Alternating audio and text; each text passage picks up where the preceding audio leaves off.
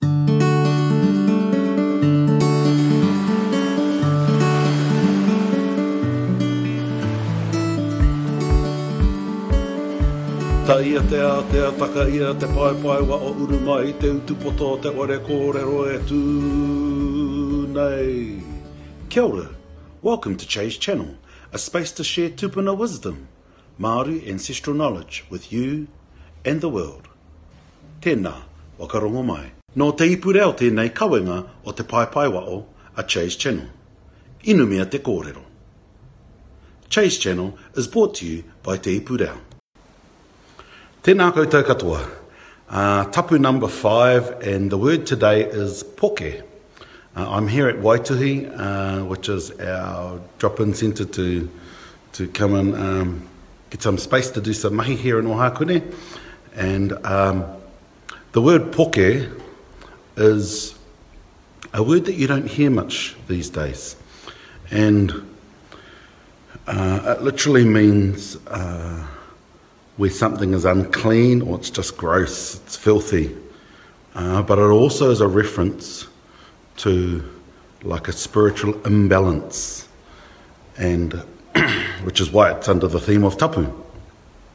And this, this term, poke, uh, is a term uh, when there has been a desecration, usually to do with either physical or spiritual um, hygiene. uh, physical hygiene and spiritual um, balance. And, and poke is the notion where you feel like you've been desecrated both physically but also spiritually. And uh, it then results in an imbalance in your waidwa and in your being.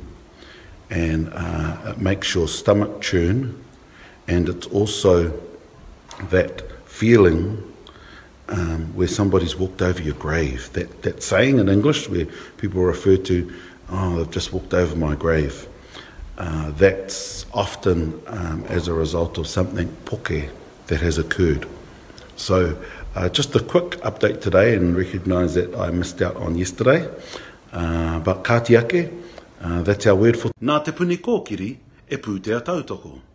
Made with support from Te Puni Kōkiri.